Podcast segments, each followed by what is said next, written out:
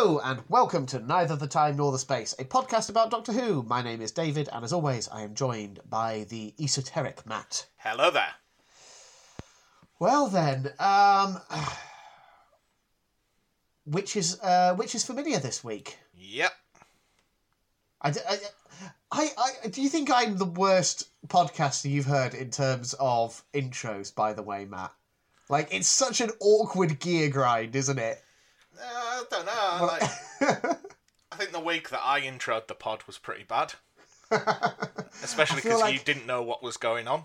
Yeah, I feel like we settled down quite quickly, but it's those first couple of sentences where we come out of the outro where I'm just like, what do I say right now? But anyway, yeah, so which is familiar. This shouldn't come as a surprise to you, listener, if you've listened to last week's, Yeah. um, with it being the second part of a two-parter.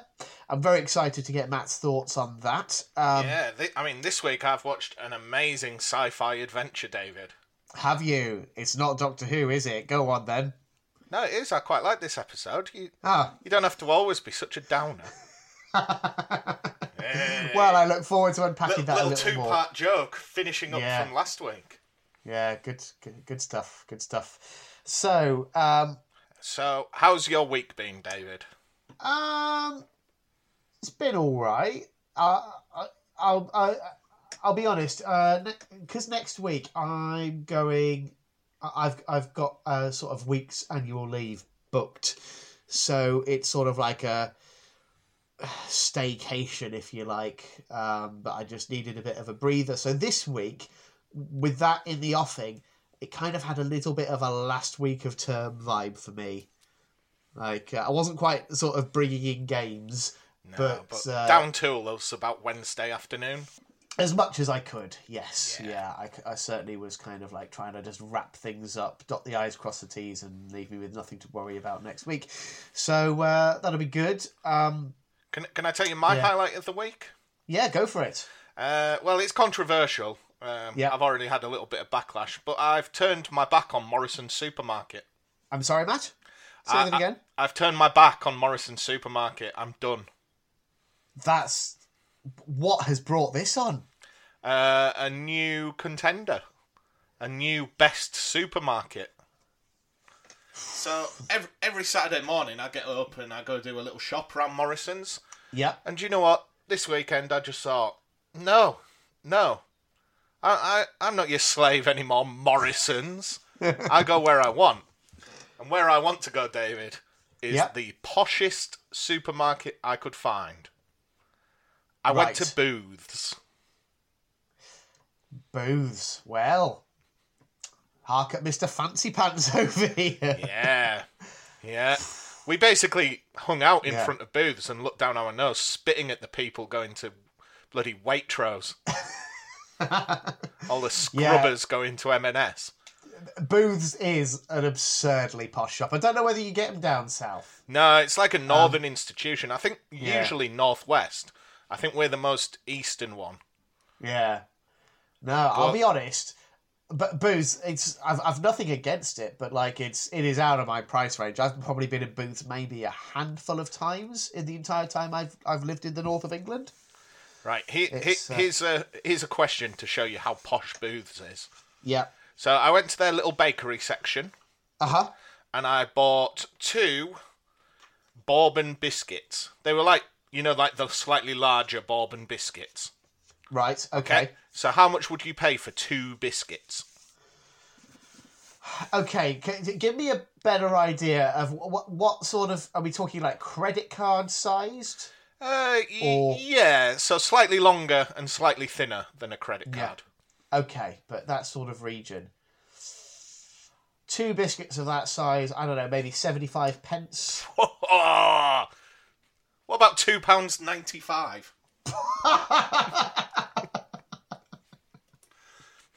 yeah, you know, at the start of the year hmm. where I said it was New Year, New Me, Yeah. and I went goth for a little bit, but that's Yeah. a miserable experience.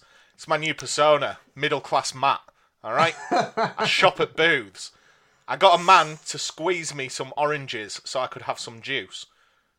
Not from That's concentrate, not fresh. The man squeezed them in front of me. They had a machine. That's ludicrous. Yeah. That's absolutely ludicrous. But it, it's it's a ah. blessing. It is the nicest shop. No, to be fair, Booths is nice. If you can afford it, it's really nice. And incredibly good for beer. Yep. Cheaper Like- than Morrison's for booze. Really? Yep. Six cans of little IPA, little craft beer for six pounds. That's not bad. I You think it's four for a fiver in Morrison's. Basically, the only time if I if I'm passing booths and I've got like a tenner burning a hole in my pocket, I'll just pop in and just spend it all on beer. Yeah. because they've it, and it's not just the, the the price which is actually yeah surprisingly decent given that it's overall a ludicrously fancy shop uh, but also it's just the range Yeah. there's they've just like got a whole wall of lovely posh weird beers from all over the kingdom um Also bought my sausage roll. How much would you pay for a sausage roll the length of your index finger? the length of my index finger Yeah. I don't know, fifty p tops then, because that's because that's half a sausage roll you're talking about there. Ah, sorry.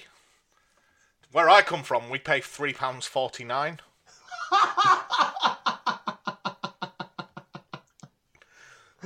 it was Get absolutely yourself down to Greg's, Matt. no, no. Sorry, I'm a booths man. I, I'm gonna. I might even ping them a little Twitter see if they'll like uh, sponsor us.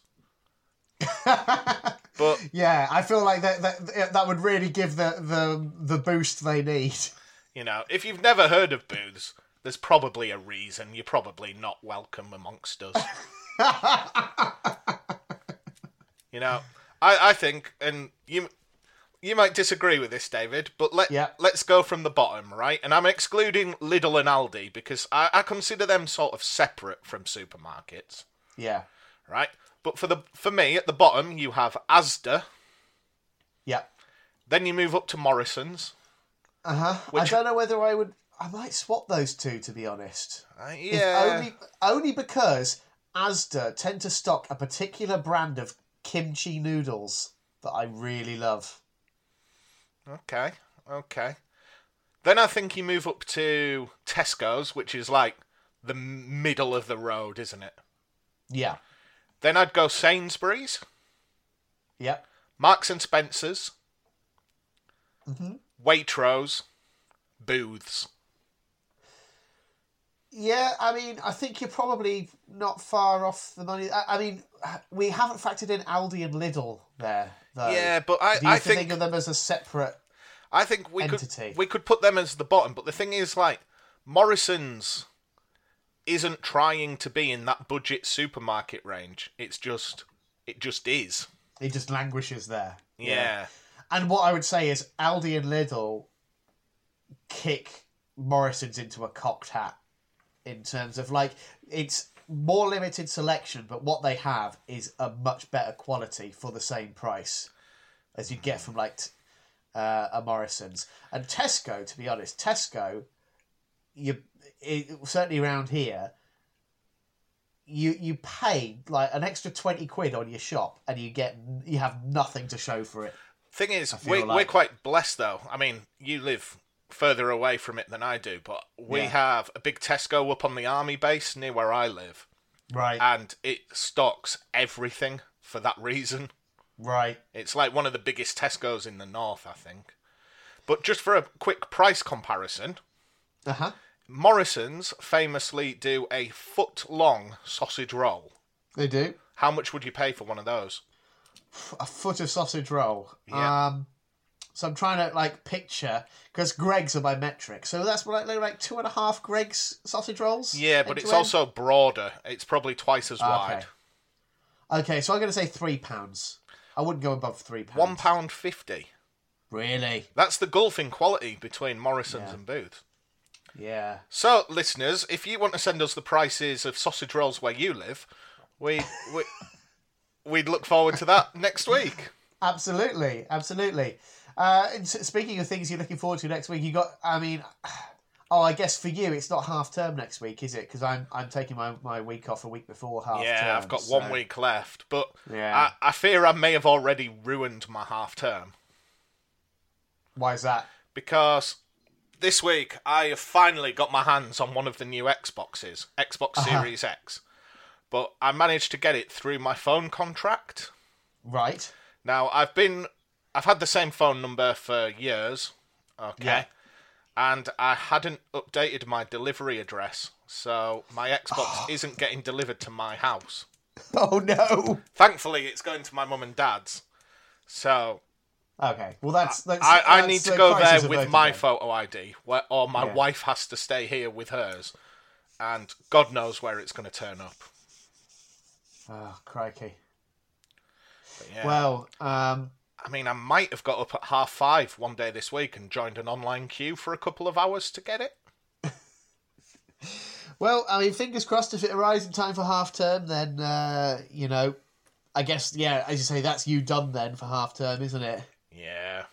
Are you doing anything nice for half term? Well, not really for half term because we're basically for me, half term is next week. I'm kind of taking it a week early because logistically it works better from my work's perspective. Um, so I'm kind of, I don't have a, you know, I purposefully don't have much of an agenda. I've got a book that I want to finish reading, and maybe another one to start. If I, once I'm done with it, I'm going to be moving on to All Flesh Is Grass, which is the uh, the second of the two Time Lord Victorious novels. So there might be a belated uh, Time Lord Victorious update in a few weeks' time. Um, but other than that, the main thing I've got on the agenda is uh, my partner got a new toy for Absorbaloff, knowing full well that it was probably as much a toy for me as it was for him. Okay.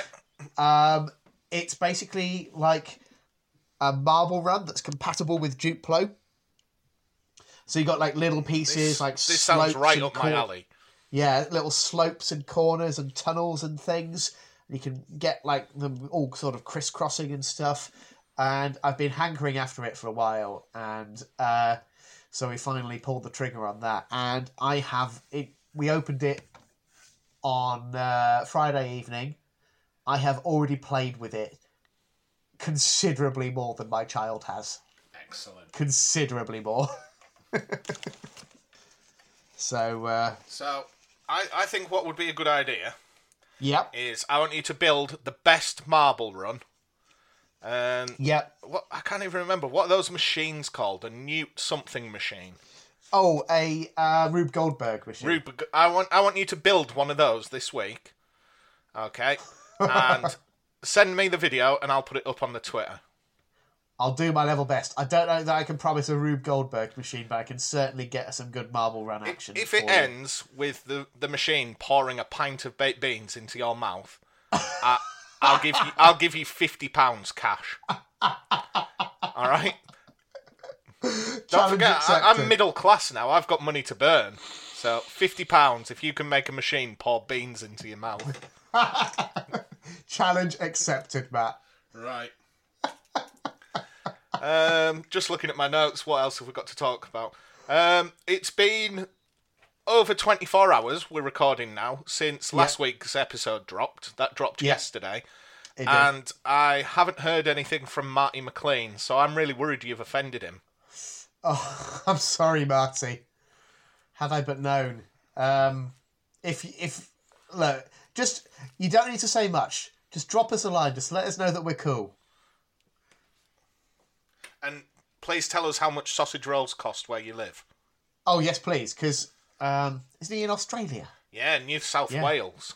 Yeah, I'd love to know how much an Australian sausage roll costs. Yeah. A couple of dollars. Yeah, presumably. Should- Uh, why, don't, why don't we start a quest to find the most expensive sausage roll? I mean, maybe next year, Matt. Let's let's close out meal of the week as a as a segment before we go on sausage roll quests. David, I, I, I just missed the Wheelie Big Quiz so much. I know you do, Matt. I it gave my life purpose. it gave the show structure. Is is Doctor Who not enough for you, Matt? I've got nothing left. Oh, come on then. T- tell us about your meal of the week, Matt. Well, in that vein, it- it's been a pretty crap week for meal of the week. Um, Oh, I'm sorry my wife and I that. Are decorating the kitchen at the moment. Uh, so we've been loath to cook big meals. There's been a lot of sort of, you know, beans on toast and things like that. Uh, Yeah. So I'm going to nominate. We had a takeaway pizza, um, and even then it was too spicy for me. I have not had good meals this week. Really? What Yeah. what did he go for then?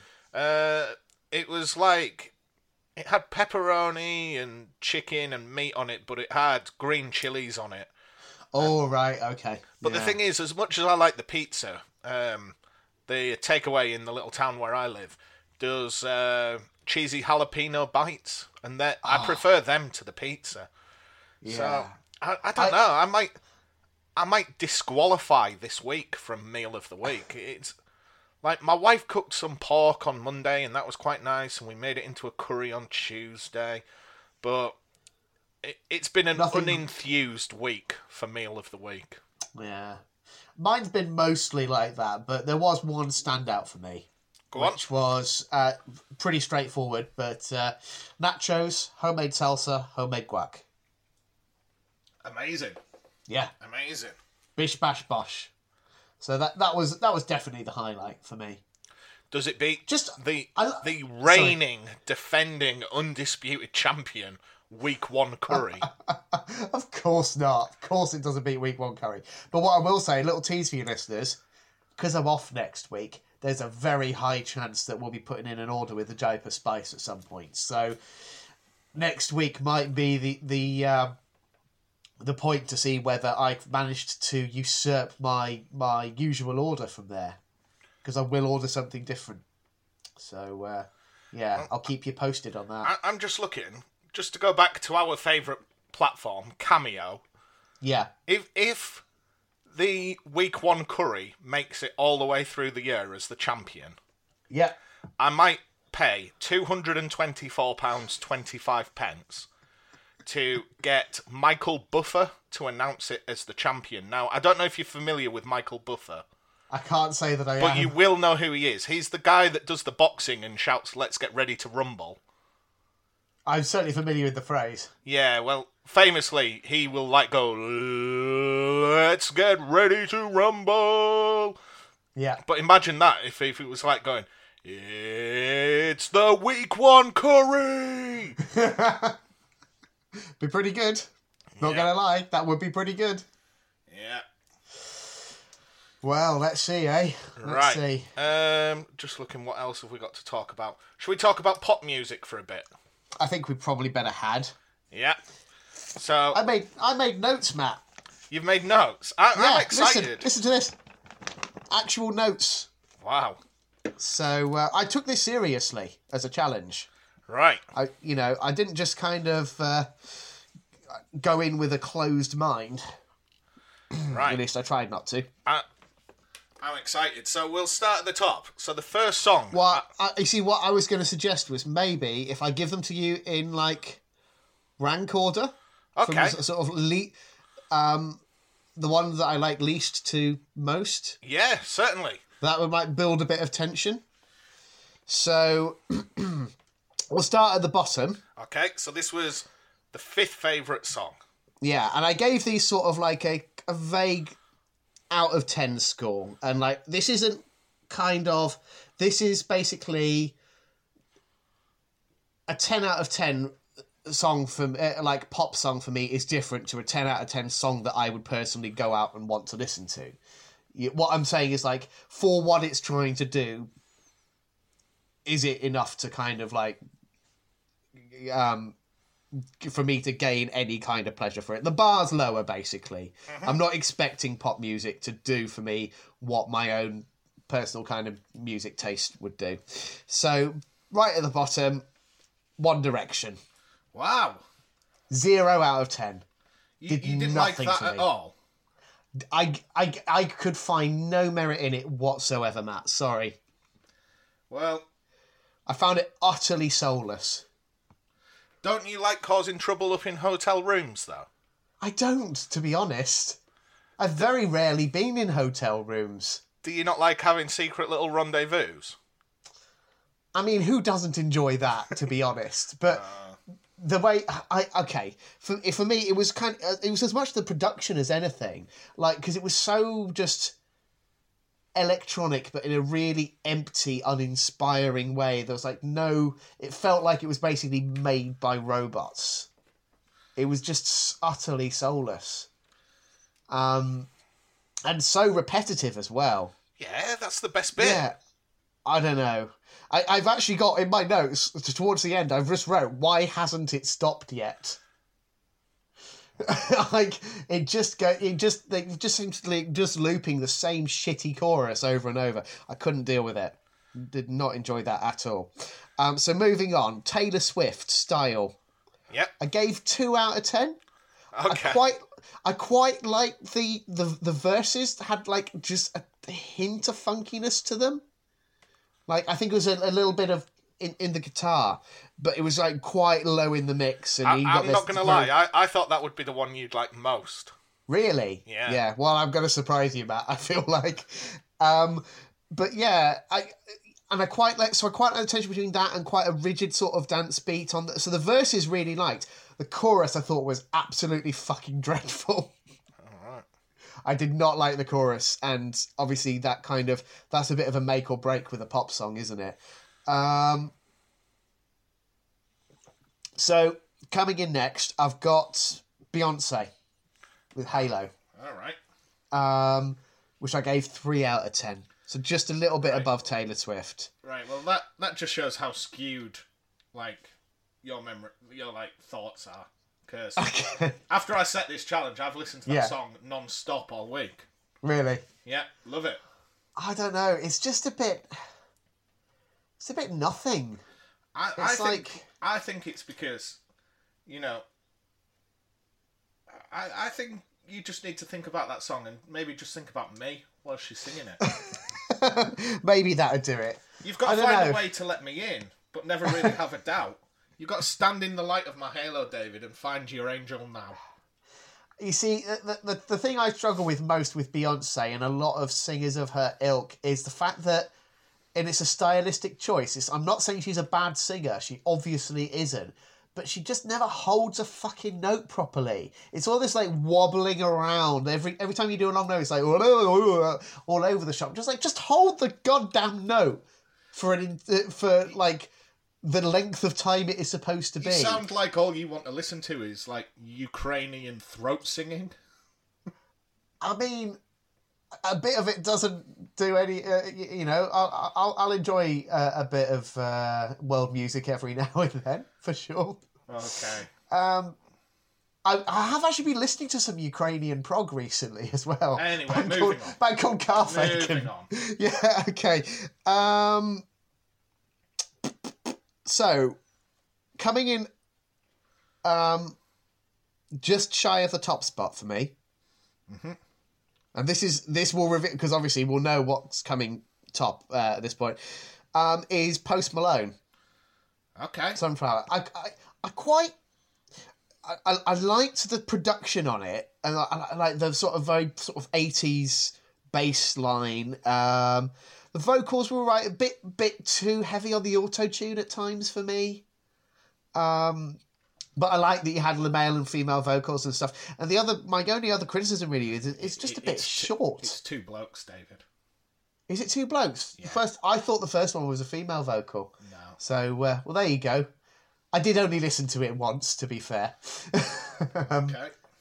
but, but yeah, so I, but yeah, it just stops a bit abruptly. I thought, just as I thought it was getting going, it just stopped. I don't think it even makes the three minute mark, does it? So, uh, Uh, I'm not sure. I know Yeah. I think it was just yeah, it just seemed like I was just just properly getting into it, and then it was just like done. Right, okay then. Um, and so yeah, top of the pile for me was Cardi B with WAP. Now, l- last week you thought Yeah. WAP was referring to the primitive internet technology. Yes, um, I've, I I stand corrected. Yeah. I see that that's not what it was about now. No. Uh, were there any lines that stood out to you? Um, I didn't I didn't make notes on, on specific lyrics, but the, the there was one reference to macaroni cheese at one point, which was just left field. Yeah. shall we say? I, the thing for me is like uh, the reason it comes in number one for me is it it genuinely made me laugh on more than one occasion. Yeah, but it like It's it's proper funny. like But it's not meant to be. It's just so I mean- offensive. It's Is it, I mean. I feel like it. I feel like it is on some level meant to be funny. It, it, to me, it seems like it's obviously just a novelty song. Like they would just set out to be as as gross as possible with it, because it's like it's not actually sexy. No one in their right mind would, would hear those lyrics and, and be like, "Thwar." what? you like, know what I mean? Swipe your nose like a credit card. Yeah, exactly. It's just it's it's just kind of gross and ludicrous, and so it's like it's clearly it, to me it's just it's a novelty song. You know, I'd I'd I'd file it next to the likes of the Laughing Gnome by David Bowie. You know, um, but obviously for. So yeah, it's it, it genuinely it made me laugh, and it was well produced as well Wow. you know you can't take that away from it so it it, it, it, it, it was the out of everyone out of every song it was the one that i felt like best achieved exactly what it set out to do and was the most entertaining to listen to by a long shot so that got a six out of ten for me Right. Well, off the back of that, I might have a think. We might play this game again in a few weeks. well before we do can i can, can i return the favor and, and set you a task to listen to a bit of prog this week Nah, I'm a bit busy this week, mate. I've got to decorate Ah. the kitchen. Go on. Here we go. okay all right. They're- They're probably all made you up bands. I bet you've got like uh, I don't know the glue pen pajamas. no glue pen pajamas, unfortunately. Um, I'll tell you what. Look, 'cause I I've agonised over this this week, Matt. I'm not going to lie. I've given this right. Well, you've wasted a too week of much your thought. life. I'm sure I have. I'm sure I have. But I kind of, you know, I take this seriously. Um, initially, I was like, okay, I need to try and encompass just the breadth of, of progressive rock and you know the different styles, the different You, you do know that our listeners different- don't like it when you talk about music, don't you? You brought this on yourself, Matt. You brought this on yourself. Um, and like and the different countries as well, because there's so many different scenes, like the Italian scene, Japan. Yeah, nobody cares. Um, what What are the okay. songs? Okay, so in the end, I was like, I'm going to have to narrow the focus. So I've stuck just to original first wave British 70s progressive rock. Okay. That's what we're going with. Okay, so um, five songs. Yeah. First up, Emerson, Lake and Palmer, Hoedown. Right. There's going to be some editing here, David, because I'm writing these down. Okay, that's fine. I mean, we say that every week, and you never do any editing. Uh, you never know. I might do a little bit this week. right. Okay. Um, so second, and I'm having to do this off the top of my head. Second, I'm going to say Jethro Tull, skating away on the thin ice of a new day. okay. Third, King Crimson, Starless. Are you sure these are real? You've never heard of King Crimson? King fucking Crimson? Are you kidding me? Will it be on YouTube? It will. Have you got Spotify? I can send you a playlist. Uh, no. I weirdly, I haven't got Spotify. It's one of the things I refuse to pay for. I've got a radio. It's free. Yeah. okay. Um, they will all be on YouTube. That's fine. I'll send you links. Um, fourth is my curveball pick. Right. Um, and what's their song called? It's Hatfield in the North. Oh, right. I thought that was the band. My, Oh no, no, no, no, no. So, um, so the band's called Hatfield and the North, Yeah. and the song is "Share It." Is that about a large sausage roll? It could be. Oh, fingers crossed. And lastly, it's the big boy. Uh, yes, close to the edge. And as I say, I did make sure you've only got one song there that's over the 15 minute mark. Most of those are kind of, three of those are kind of like in the three to four minute range. So Well, manageable. I, I am really, really pleased. Really Uh-huh. pleased to announce the return of the Wheelie Big Quiz next week, folks. I, I'm genu- I bet our listeners would be genuinely curious to, to hear your nobody's thoughts. Nobody's heard of these bands but you. You've never heard of Jethro Tull? I mean, I think I've met his brother. Oh, God. Right, Hey. okay. Um, and anyway, if you want to play along, listeners, do you, know um, do check out those those songs. it's bad enough. I'm going to have to watch another episode of Doctor Who this week. Now I've got this got fucking homework. Right then, Right, what's next? Um, I'm trying to think. Have we missed anything? I'm trying to think. I don't know that we have. I think we can talk about Doctor Who now for a bit, maybe.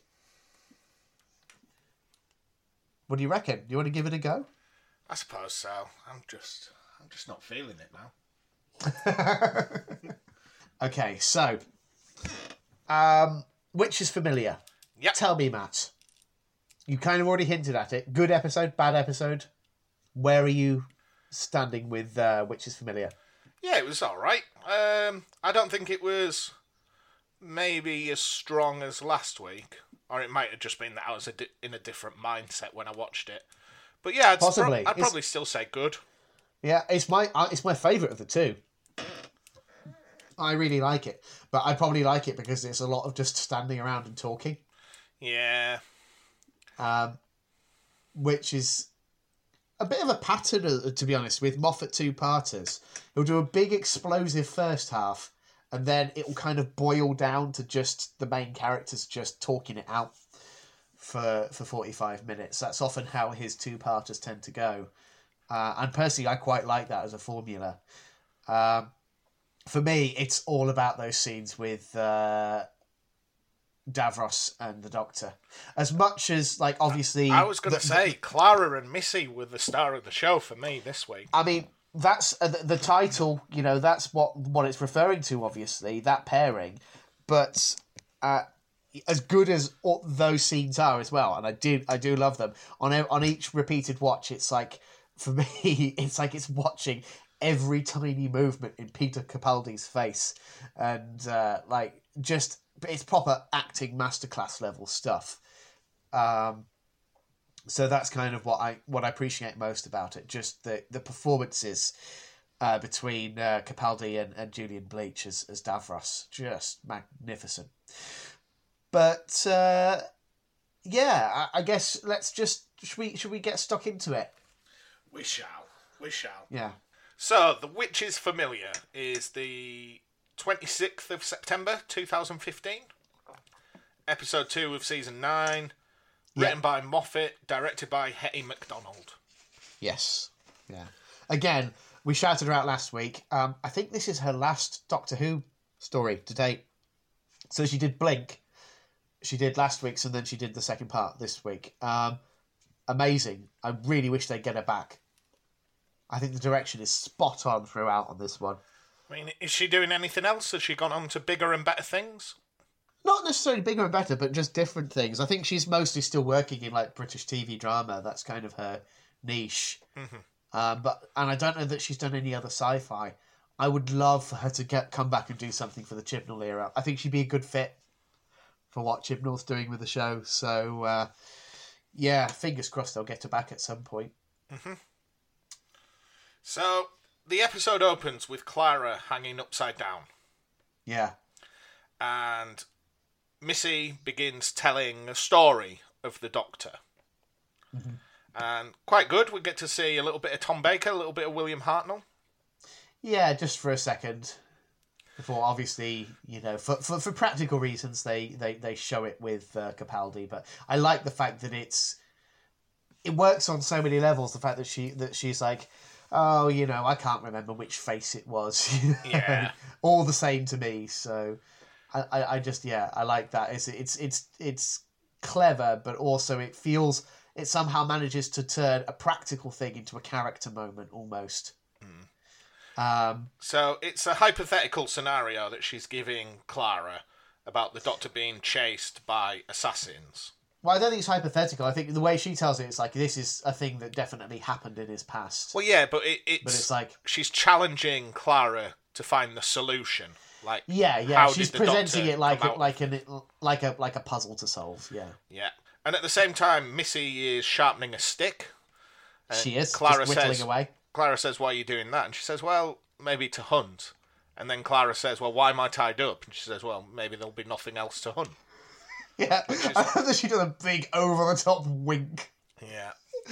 She's she's just the best. She is. She is. No, no, no argument for me there. Like all Um, all the like problems I had last season just go away when Missy's here. Yeah, and I think a lot of people feel that way as well. And that's one of the frustrations with Series 8 is that she's there in the background all the way through. And when you know what's coming, you're just like, oh, if, if they could just. She could have just bubbled up to the surface a bit sooner. But then it would spoil that fantastic finale you get in Series 8. So, you know, you can't have it both ways. Yeah. So Clara solves Missy's doctor story and Yeah. works out that the doctor was able to use the energy fired from the assassin's weapons to power up his vortex manipulator. And she works out that's what Missy had done in order for them to escape. Yep. And I like the bit where she goes, "Oh, that's how the Doctor escaped," and Missy goes, "No, he didn't escape. There was some vampire monkeys." It's just like the most.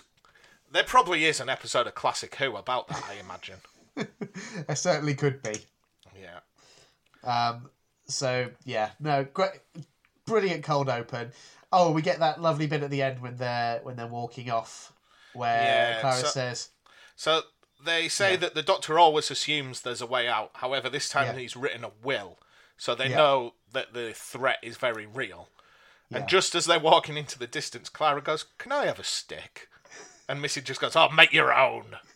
"Yeah," and, and then just just a second before it cuts to the credits, you see her just doing a little little jaunty skip, Yeah. waving her stick in the air. Yeah. Oh, just delightful. Yeah, An just- absolutely perfect opener. Um, yeah. And of course, we, you know, it- I don't think it came as a surprise to anyone at all that, that Clara and uh, Missy survived. But uh, yeah, nice to get the. It gets the explanation out of the way in a really entertaining way, yeah. doesn't it? Sets us up really nicely for what's And to come. It would be better than like if at the end the Doctor was in trouble and they just appeared and was like, "Oh, Yeah. we're not dead. Just they're alive. We all knew Yeah. they were. This is how. Move Yeah. on." Absolutely, yeah. So well, well done, well done. So Good then, writing. after the intro, Davros begins taunting the doc- the Doctor. Says that he's got him captured. Yeah. You know, talks about the death of his companions. So the Doctor begins to escape, and the Daleks start to go mad looking for him Yeah. because the da- the Doctor is in Davros's tank. And I like it where he What goes, you- "Oh, admit it, you've had this nightmare." yeah. And he's like, "Anyone for Dodgems?" so good. Like c- to me, that that moment there might be of what we've seen so far, peak Capaldi. I know, but like it. I think what makes it better is could could you imagine if me and you were just hanging out outside booths and Uh-huh. there was someone in an electric wheelchair and I just picked them up, lifted them out, and was like, "Oh, it's my go now." Like, like it's completely unacceptable. But the fact it's Davros who is so evil, it's Yeah. so ultimately belittling to him Yes. that Yeah, you d- you- kind of works. Yeah, definitely. And uh, we haven't even mentioned the fact that he's got a cup of tea as well. Oh yeah, yeah. He's casually sipping on. I like the thing. It's all very silly. And like you could imagine, say Matt Smith doing that, but it would have a very different tone. Yes. with Matt Smith. Like there is still a kind of like there is a, a dangerous undercurrent to it, despite the silliness. I feel like with the way Capaldi delivers his lines and stuff, um, that just gives it a different tone.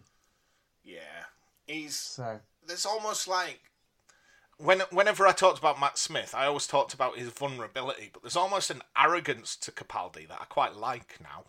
Yeah, I, definitely. I, now they've toned it down, and he's not just being a bit of a dick. Like it works better. Definitely. Like- there, there, were, there's definitely there's a bit by the between series eight and start of series nine. I feel like the the recalibration really happens in Last Christmas hmm. but we're really sort of seeing seeing the effects of that recalibration here. That's it, because I, I spent all of last series saying, uh, I, d- I just don't get it with Capaldi. I just don't see it. And now I'm like fully on board. Yeah, I, I see yeah. now what everyone was telling me about. Yeah, and I don't. I'm not spoiling anything, but there's a lot more to come. If you're enjoying what you're seeing from him now, then strap in. Uh, Uh, so Missy and Clara are in the sewers. Yeah, And I like where Clara says, "Oh, if we throw a stone down, we can work out how deep it is." Missy just pushes her down and then goes, mm, "About twenty feet." yeah. Yeah, Possibly my favourite Missy moment of the episode as well. yeah. Well, I've written in amongst my notes here that I love Missy and Clara Yeah, it's it's an amazing pairing. Um, because it, like, Clara just takes everything too seriously, and Missy takes nothing seriously. You know, Yeah. it's your classic comedy duo, isn't it? yeah, it is basically. so the sewer that they're in, it turns out, is a Dalek graveyard. Yeah, They just throw all their old Daleks basically down the drain. it is horrible, isn't it? Uh, just that's a horrible thought. A sewer full of just partially dissolved, but still alive and miserable Daleks. Yeah. So the Doctor demands that the Daleks return Clara, but Davros then sets good old Colony Sarff on the Doctor Yeah. because Davros can't do it himself because he's laid on the floor, half dead with no legs. Yeah. Uh, so mess. Can we uh, talk about Colony Sarff for a second? Because now we've got a bit more context for who he is in relation to, to, to Davros. Like, he refers to him as like his head of personal security and stuff. Um, I do think it's interesting. Like, he's obviously a character born of convenience. Like, he is a plot device so that he can be there to easily round up and, and capture people and stuff and do so without being obviously affiliated with the Daleks initially. Mm-hmm. But having said all that, it does make you wonder if Davros, in his old age, has fe- felt the need to employ a snake man to do his like personal security and, and what have you, be a general dog's body. Does he feel like he's missed a trick there? Because obviously he created the Daleks and he created to them to be like the perfect ultimate beings. But he'd rather have a snake man. But he'd rather have a snake man than a Dalek to do his uh, do his odd jobs for him. well, what I thought was if he's hired as head of security, Yeah, like, do you think he interviewed for that job? I imagine so. And like, obviously, if it is a job, Yeah, do you think he like goes home to his horrible snaky wife and snaky children, and he's like, "Oh, we've had a right shitter of a day today. You'll never guess who turns up. Only the doctor. Oh, yeah, like imagine his I performance review after this episode. very poor. I expect. Yeah, he won't be Very making cool. pay progression, will he? No, no. Uh, so, so- there you go. Yeah, Missy then sets a trap to kill a Dalek using Clara as bait. She's got her old handcuffs back. yep. And weirdly, Missy mentions that she has a daughter. Very offhandedly. Yeah. Yeah. Just that's just a little breadcrumb, isn't it? Yeah.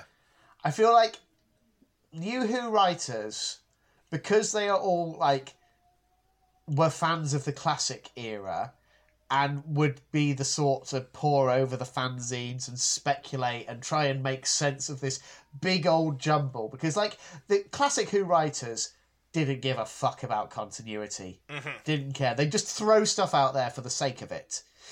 And I feel like what New Who writers tend to do is they kind of want to continue doing that. Just occasionally throwing stuff out there, but knowing what they know now that somebody might pick that up at a later date and do something with it. And that might be quite exciting. And they could sort of weirdly take credit for it, even though they all they did was like a t- tossed off uh, reference to something. Yeah.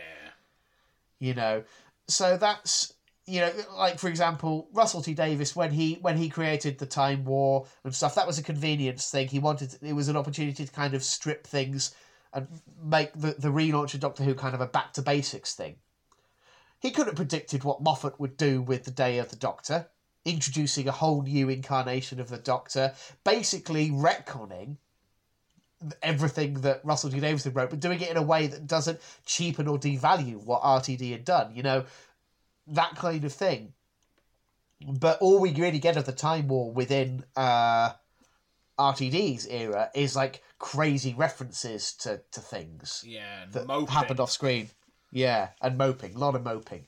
Um, so yeah, I feel like it's it's one of those where Moffat's just like, oh, I've got a second here where I could do that. I could just th- just give us just a tiny little glimpse of another corner of, of, of the Master's existence that we hadn't been aware of.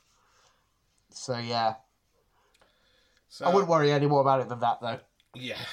So Missy then punctures a Dalek with her hairpin, Yeah, and she she seems to revel in the you know stabbing of this Dalek, oh, absolutely. and all the old slimy horrible Daleks seep into its shell and kill it, Yeah, and it explodes, but weirdly not enough to do any actual damage yeah, because Clara. Well, we'll talk about that in a bit. we will. Okay. So the Doctor, who has kind of been knocked out by Colony Sarff, dreams of young Davros again. Yeah, And then when he wakes up, old Davros says, I am dying and we need to conclude our business. Hmm. So back with Missy, she tells Clara to get in the Dalek tank.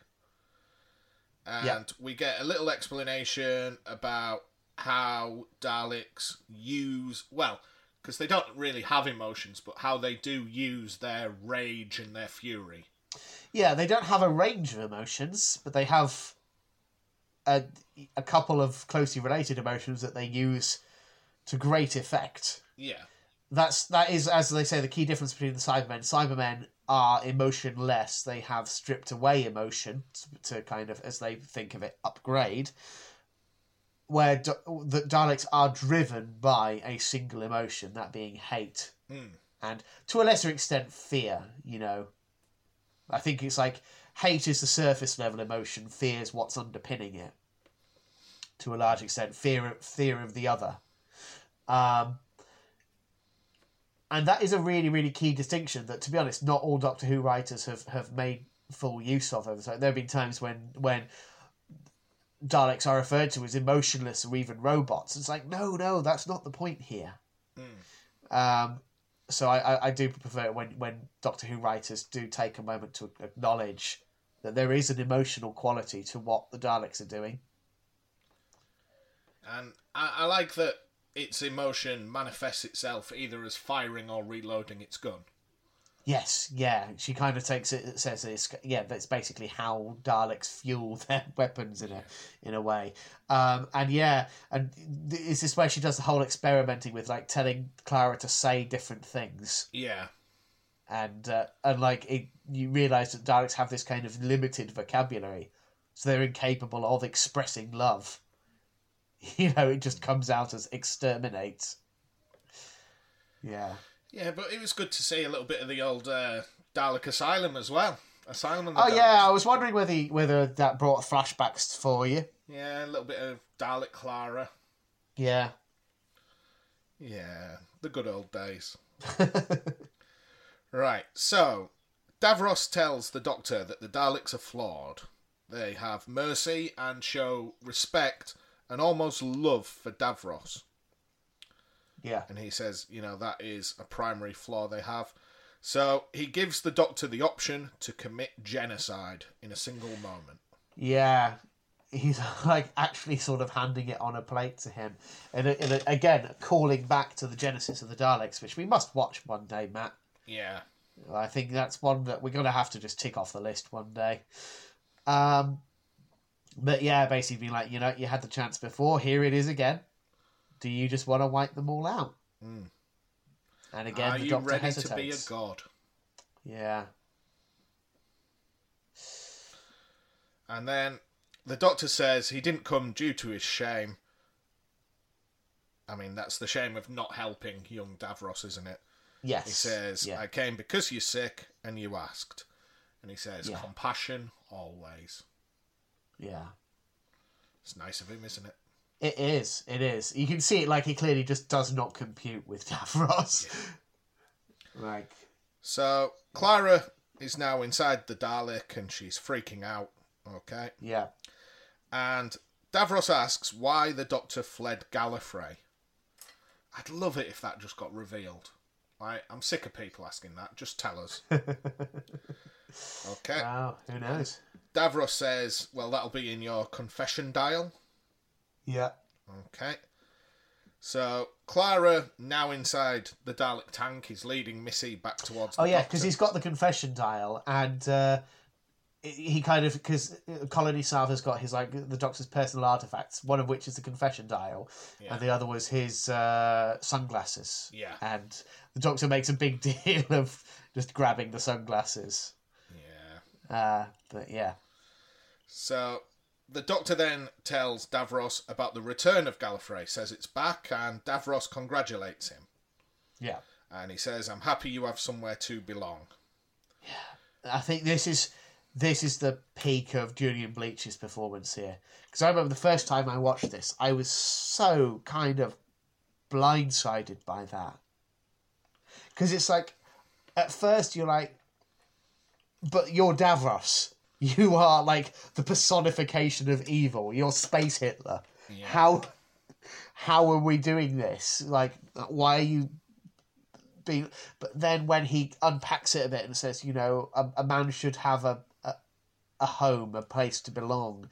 You know, and like, oh, I, I can kind of see in your demented way why why that would be significant for you. You know, he says, you know, a man should have his people because obviously, like the Davros did, he created this whole Yeah. race for himself, and so you you buy it. I mean, I bought it one hundred percent. What one thing I wanted to do at this point is Yeah, um, during the week when I said we were watching this, I asked listeners for thoughts and feelings, and pretty much every reply I got related to this moment. So I sort of saved listener responses for this point. yeah. Okay, so for example, Go for it. uh, James James Courtney says loved Davros at his worst when he was being truthful, telling the Doctor to hold on to the Time Lords. Okay. Uh, Yeah. Frank says this is probably the only time they've managed to fool me into thinking there wouldn't be a betrayal by Davros and the Daleks. Yeah, Okay. Uh, and Frank also says he likes how Davros literally can't comprehend that the Doctor's just there to be nice. Thinks he must be there out of shame. yeah. Okay. Uh, Chris says, I'm not sure how they could give me feelings for Davros, but they did it. Yeah. Okay. It's an incredible performance from Julian Bleach. Now, Chris says this is the best Davros story there's ever been. Do you agree, David? Okay, it's slim pickings for me. As well. Uh, I'll be honest, I, I haven't listened to a lot of Big Finish related Davros stuff. I know there is one in particular that's very highly rated, that's simply called Davros.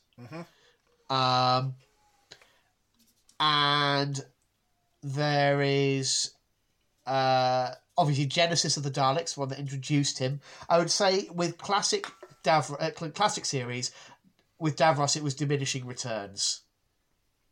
Most of the time when he appeared, it was like less significant than the last time, uh, and they they relied a bit too heavily on him. I don't know whether this one beats Genesis for me. But of New Who, it's definitely I I take this story over Journey's End every day. Is that the one where the bloke has a Dalek for a head? No, it's the it's a series four finale where it like brings back Captain Jack and Martha and everyone, Ah, yeah. and uh, yeah, Davros is there screaming about reality bombs and stuff, and it's just like like I say, it's it's good, but it's very one note in terms of Davros. They give Julian Bleach so much more to work with here. So it's it's at the very least it is my second favourite Davros story. And then the only other tweet we got was from our friends at Married to Who. Do you want to say hello to those, David? Hello. What I mean, what do you? Uh, I said hello. Yeah, I didn't mean literally just hello. Oh, okay, sorry, Ask them how they are. But they can't hear me. I mean, well, they may, maybe can at a later date, but I won't be able to hear them. Do you see the problem here, Matt? Yeah, okay. So, uh, Do you know what? In in tribute to our friends at Married to Who, I'm going to open a beer. And there we go. I'm surprised you've lasted this long, Matt. I'm already two beers deep. What am I having now? I'm having a lovely passion fruit Lil Neeper Ah, from Tiny Rebel Brewery. ah, wow. There we go. Enjoy. Called Electric Boogaloo. Is it worrying? You know, you know, I'm trying to drink a hundred different beers this year. Yes. What number do you think I'm up to? Bearing in mind it is the seventh of February. I think you must be at the very least approaching thirty. Thirty-five. That yeah, yeah. I'm pretty. That sounds about right. I'm pretty practically much on one for a like day. one a day. Yeah. Yeah. Yeah. No, that that that doesn't uh, honestly doesn't surprise me. One hundred. You, you'll have you'll have done hundred before we even reach uh, July. I feel like. Yeah, I'm feeling that way. Like, I mean, I had six last night and three today. Uh, so, anywho, uh, Yeah, where remem- are we? Remember so, when we said I don't cope well in lockdown? yeah, yeah, it's it's starting to show. I think, Matt, just Yeah. starting to. Yeah. Um, so yeah, So uh, where, where do we get up to? uh, we've done the confession dial Yeah, bit. Yeah, okay. Davros is being weirdly sincere. Yeah. So Davros says, "I want to look upon you with my own eyes." Oh yeah, this is it's creepy but genuinely emotional at the same time. But all this time, I didn't know Yeah. Davros had normal eyes. I just thought he had one in the middle of his head, and that his face was just like a hangover from like poor '60s production. I mean, it is to an extent, but like the idea was that he's he's sort of like horribly. I forget if I this could be me being a in inverted commas bad fan. I can't remember whether it's ever explained specifically what happened to Davros to get him into the state he's in. But uh, you've got the sort of sunken out areas where his eyes should have been. So I always thought it was pretty obvious that like at some point he did have eyes. Like obviously he's interacting with other Kaleds, like pre-mutated Kaleds in Genesis of the Daleks, and they look like normal humans. Mhm. So the implication is that at one point he did himself. Um, but yeah, no, I never expected to, to see Davros opening his actual human eyes. Um, Um, and again, like it feels genuinely sincere in that moment. I did like the bit where he said, uh, "If you've redeemed the Time Lords from the fire, do not lose them again." Yeah, yeah. What I didn't like was when he said, "Did I do right, Doctor? Am I a good man?" Thought we'd finish with that. I'm pretty sure that's the only callback to it, and Good. it's it's pretty brushed off here. But I do like. Oh, what's the exact exchange in this moment where he's saying something like, uh, "Did you really not believe me that I was dying?" And the doctor says no, and and Davros says, "Then you are not a good doctor." Mm. And they both like crack up. Have a little chuckle together. Yeah, but it's like you can't quite tell if Davros is laughing or crying. Yeah. Like it's oh, just you, you see what I mean, right? The performances in this episode are just amazing. Yeah, I'd go with that. It's those four key parts Yeah, are all really, really strong. yeah, I mean, let's go five parts. just- Let's throw Colony Sarff in there. yeah. Well, apart uh, you've got that, and then you've got the Daleks, and then that's it. Yeah. There's literally no one else. We haven't really talked as well about the Daleks. Like it's good having the old classics back again, isn't it? I don't really like the Daleks. no, but I mean specifically the classic Dalek designs, not the bronze ones. I mean, we got the bronze ones as well, but like you I- got some I some proper sixties Daleks in there notice. as well. Did you not even notice the special weapons Dalek from Remembrance of the Daleks? I was just like, oh, the red ones are you? Yeah, th- there's the one with the weird head. Uh, no, like I know that like we've disagreed on uh, the Cybermen before, where I was like, I don't think I've seen a good Cybermen story. Thing is, I think I've seen good stories with the Daleks, but Yeah, I just don't. I don't know. I'm not think I- infused by them. Yeah. I don't think I said at the time. I do now. I would now go on record and say we have actually had a good, proper good Cyberman story with uh, the Series Eight finale. Yeah, but that's that to not. me is the first really good one. But it's not cos of the Cybermen. No, but the Cybermen are a key element, and I think are used well within it. So once Davros and the Doctor have shared a little chuckle together, just great mates. Davros then wants to see the sun one last time with his own eyes. Yes. Why? Why doesn't he open his eyes? Is it just because he's old, or I because think he's it- got yeah, his new it's just- Dalek eye that does it for him? Yeah, and it's pro- it p- could just be that it's like very painful and difficult for him to keep his eyes open. Uh, who knows? So Missy then demands to see Davros and claims she has Clara trapped. Yeah. Okay. So the doctor says to Davros, I'm not helping you. I'm helping the boy I abandoned on a battlefield. Yeah. And Davros says, Well, I've always admired you. I wish just once we were on the same side. So the doctor lets his guard down and gives Davros a little regeneration energy just so they can share the moment together. Yeah. But ha ha! It's Davros's trap! Yeah. Ah! All the Daleks shut down. And Davros tells the Doctor of the Dalek Time Lord hybrid. And I'm guessing that might be him now because he's got that regeneration magic. Who knows? It all Who gets a bit silly for a bit, and I got too excited to make full notes. Okay. so then Missy blasts the Doctor free. But doing Yeah. so, all the Daleks come back online and they all have a little bit of praise for Davros. And Yeah. the Doctor just begins counting down. So, how did you feel about the, uh, like Davros's betrayal in that moment? Did it come as a surprise? Absolutely inevitable. Yeah, yeah. The uh, I think the the thing is the moment you see the Doctor's willing to go to the effort of uh, like sacrificing regeneration energy, you just kind of you get that feeling in the pit of your stomach, don't you? Just like, ah, Up this until can't that end well. point, I was like, oh, he's a goner.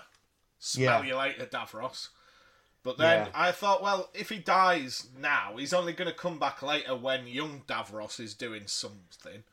Because Yeah, of the time travel aspect. You know. you're never truly rid of a character in that way. Yeah, Yeah, so loads of explosions once the Doctor's countdown finishes, yeah, and uh, all the regeneration energy went to all the Daleks, including those in the sewers. Yes. So they start Yeah. to come back to life, and there's a peasant uprising, for want of a better term. yeah, And Yeah. I did like this bit where, just as she's leaving, Missy says, "Oh, Davros, it's so nice to finally meet you in person. Anyway, I'm gonna go," and just gives him a good old jab in the eye. yeah, yeah. So petty. but at the same time, Yeah. like you would if you got the chance, wouldn't you? Oh, of course, of Yeah. course.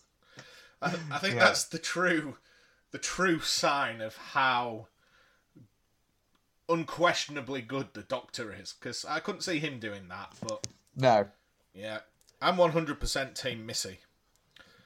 I think most people are, to be honest, at this point. It's like, you know, she's definitely in that val- uh, vein of. It's not even villain, villains you love to hate. No, Like, it's villains you feel slightly ashamed for loving so much, given that they are murderous maniacs. no, but like she's But, she yeah. shares my opinions. Like all she all she talks about is how ridiculous all of it is. She Yeah. hates all the stupid characters. She killed Osgood. Like, I find her entirely relatable. Yeah. but uh, yes, so then they make make good their escape. Yeah. And then, But minus see- Clara, obviously. yeah, because then when Clara in the Dalek shell appears, Missy tries to tell the Doctor that this is the Dalek that killed Clara. Yeah. And she offers up the Doctor a weapon and says, "Uh, Go on, get your vengeance. I won't tell anyone. Uh, but the Doctor's able to deduce it's not the Dalek that killed Clara, it's the Dalek that contains Clara. So he Fucking frees. Missy, eh? So he, f- yeah. I. I love her reaction when when the casing finally opens. She's like, "Oh, What, what did you look at that?" You know, Would have been funny convincing no Clara, one. though. Yeah. I, I'd have, Uh, I, I think I'd still be laughing now if that happened. okay, so he But, yeah, tells no. Missy to run, Yep. and the TARDIS wasn't even destroyed; it was just dispersed. Yeah, it was good old HADS. Last seen in Cold War. It's a very convenient system, Yeah. isn't it? Yeah, it is. But it's one that always gets the better of me. I always think it might be destroyed. Yeah.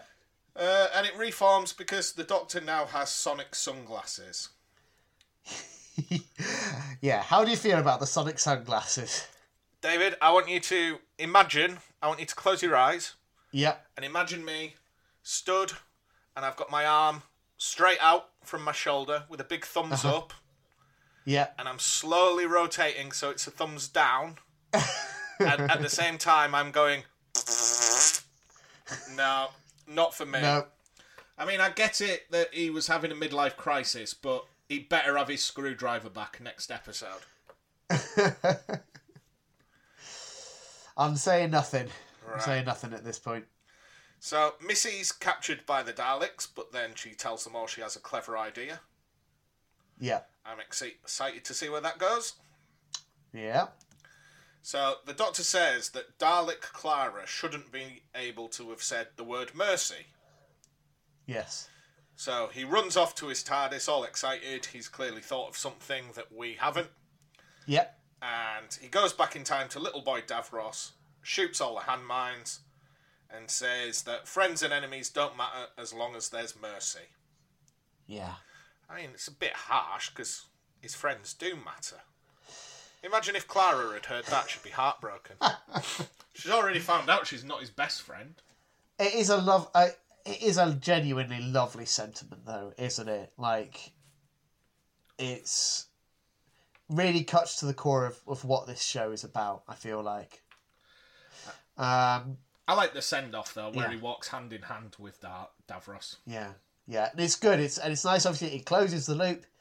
It's and it, it's what helps to bring this story very close to perfection. I'd say, because you're left just totally satisfied. No real lingering questions beyond maybe the hybrid. We can talk about that for a minute if you want, but um, yeah, uh, it's just. I really have no criticisms of this this part in particular. I wonder if that hybrid's going to be the old uh, bad wolf of this series. I'll tell you for free, Matt. It is. That's Really? this series is Bad Wolf. Yeah, get used to people obliquely mentioning the hybrid. Right. So now I've got to completely avoid any spoilers. Yeah, So that must tie into what Missy's big idea was then. yeah. So what? What is it? Missy who who first spills the beans on the on the hybrid prophecy and says it's like two great warrior races. Yeah. So could be Daleks, could be Time Lords, could be humans. Uh, it could be a crocodile and a gorilla. Yeah, could be Sontarans. Uh, I, I can't picture them. In, oh, they're half man, half potato, aren't they? Yeah, yeah. Yeah. They're, they're, they're very much the, the textbook warrior race. Not interested in anything else. Uh, Ice it could be there, thingy. There, It are, there are a lot uh, of warrior races. Paul McGann's mum's a human. It could just be the doctor. They don't like to talk about that. Yeah, remember that. The Doctor Who fans. Just throw that out Yeah. there. Just like, oh, my mum was human. Like, probably the most important line in that film. Never Yeah. once come back. Yeah. I'll be honest, you weren't the only one to think that initially when uh, when this came out as well, though. People were like, "Oh God, is is Moffat really canonising the uh, the half human thing from the Doctor Who movie?" Uh, I hope but is. yeah, I hope we'll see. is. We'll have to. We'll just have to wait and see, Matt. So, um, What What do you think's more intriguing? This idea of who is the hybrid, yeah, or where can Britain's most expensive sausage roll be found?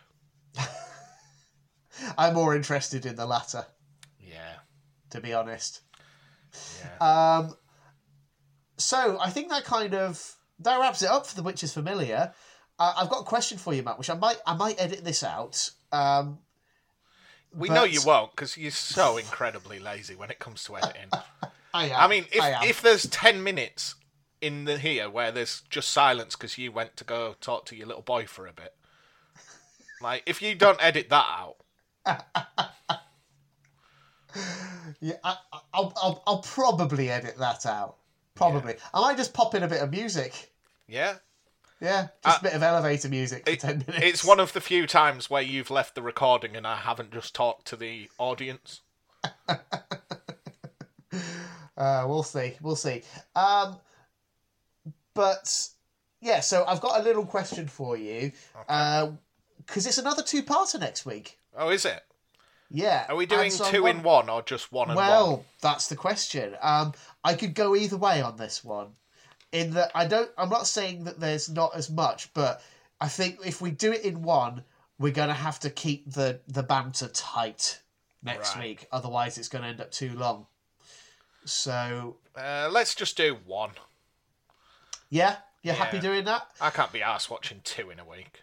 Fair dues, listeners. Well, there you go. Decision made. I Next make it sound we- like I'm incredibly busy. I just watched like the other day. I watched a YouTube video that was about 45 minutes long about a man building a shelter in the woods. you know, you, everyone's got to have their priorities, I suppose. So next week we will just be discussing the first part under the uh, under the lake. Haven't we? So Haven't we done something in the lake? Wasn't there a Christmas was one? It was the one with the Paternoster gang, and there was a girl in oh the yeah, pond. the snowmen Oh, had was a, that? had a fro- frozen governess under the lake. That's it, because it's where they say the magic word is pond. Yes, Yeah, I remember. but no. Uh, spoiler: nothing to do with the snowmen. Good. Uh, but yeah, so join us next week for Under the Lake. Until then, thank you very much for listening, and cheerio. Bye now.